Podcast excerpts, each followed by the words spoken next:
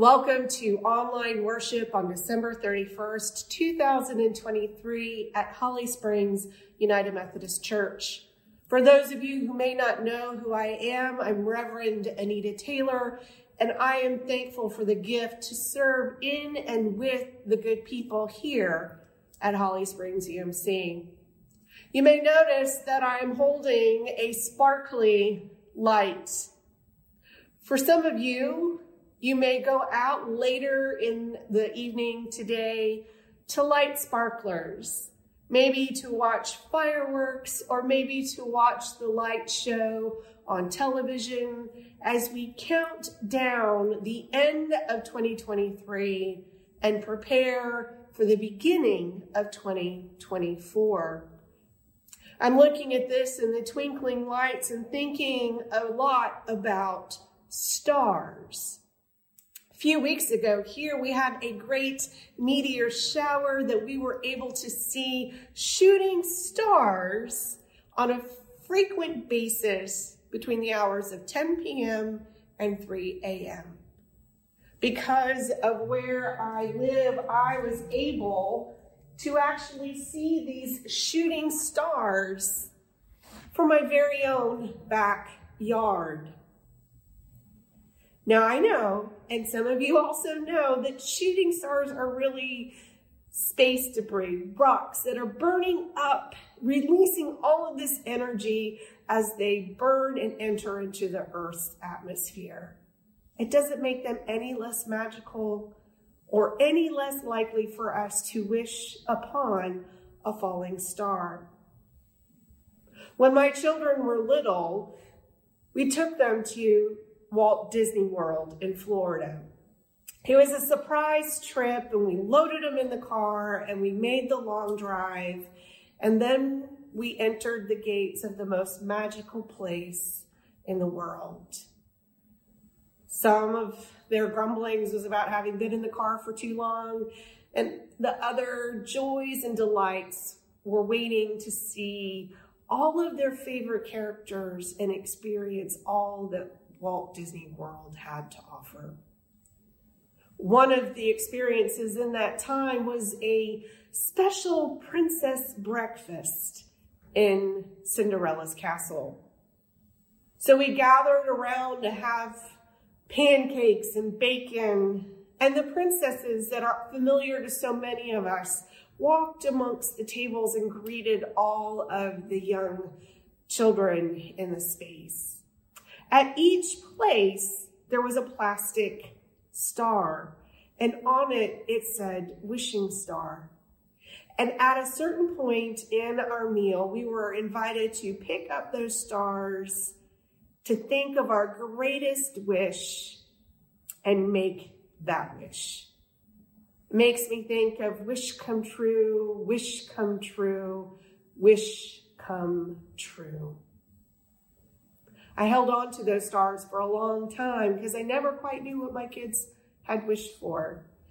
And maybe you have had a similar experience in your own life. A life of faith is not always about wishing and dreaming. And yet it is rooted in following a very specific star. Next week in January, on January 7th, we will celebrate and remember the traveling of the Magi, the wise men who came from the east, following a great star in the sky that eventually leads them to the Christ child. This great star that they could see as it directed them in which way to go that would ultimately lead them to pay homage, to bow down, and to worship an infant king.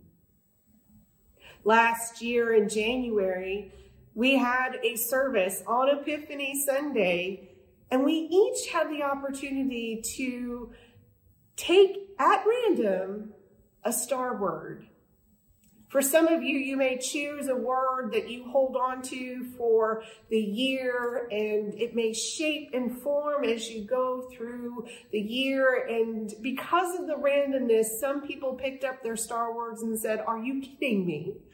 Or this may be hard to do. Or I wonder how this star will guide and lead me in the year. As I was preparing to share this message with you, I looked for my star word. I've held on to it all year. And in my efforts to be clean and neat and ready to go into the new year, I lost it. I have no idea where it is. It makes me think about those who use the stars to navigate across seas, across land that they were able to look up into the sky and by positions of known stars, they could orient themselves in the direction that they were hoping to go. But what happens when it's cloudy? Or the stars are covered and they can't quite figure out where they're going. Like me, I lost my star word and I may not have the piece of paper, but that word is here in my head and in my heart. Similarly, when we hold onto the star, the one that we cling to, Jesus, we hold on to what Jesus asks of us both in our heads and in our hearts that we don't necessarily wish, and yet we are guided and led by Jesus through the power of the Holy Spirit. Many communities on this day, particularly, folks would gather around in the darkness, waiting for the new year to start, to offer prayers over what had transpired in the year leading up to those moments, and words of blessing and anticipation for what is yet to come. We may not be gathering in person today or at night at midnight, and yet we can do the same thing. We can pray for what 2023 has held for us. Maybe the things that were known and the unexpected, the different meandering paths and the call to stay focused with the word of life to guide us remained through all of it.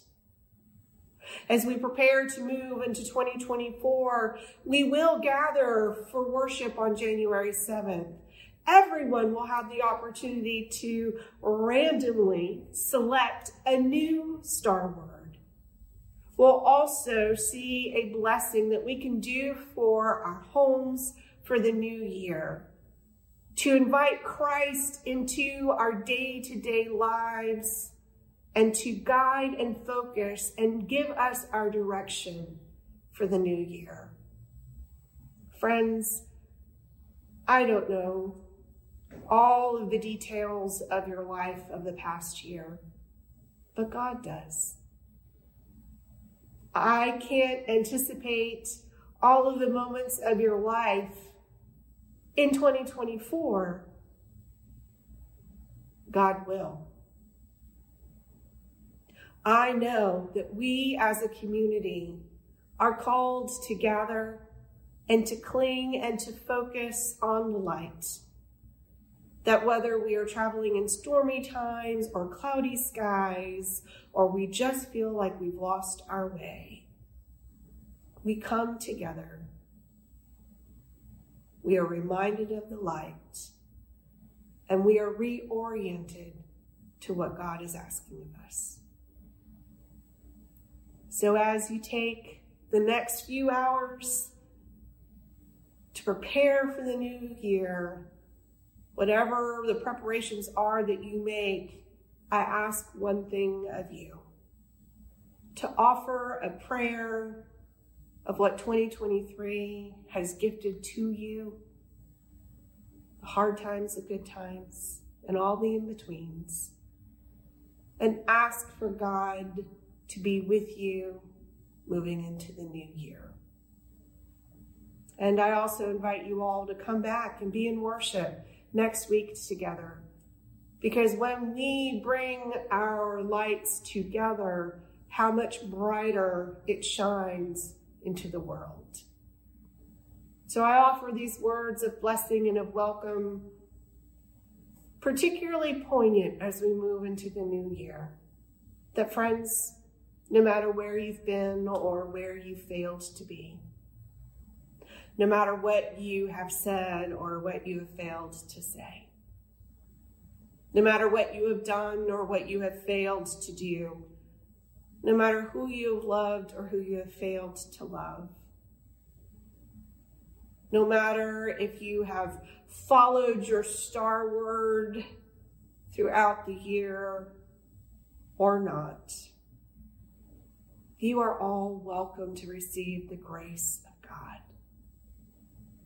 My blessing for you is that in 2024, you will receive the grace of God in abundant measure.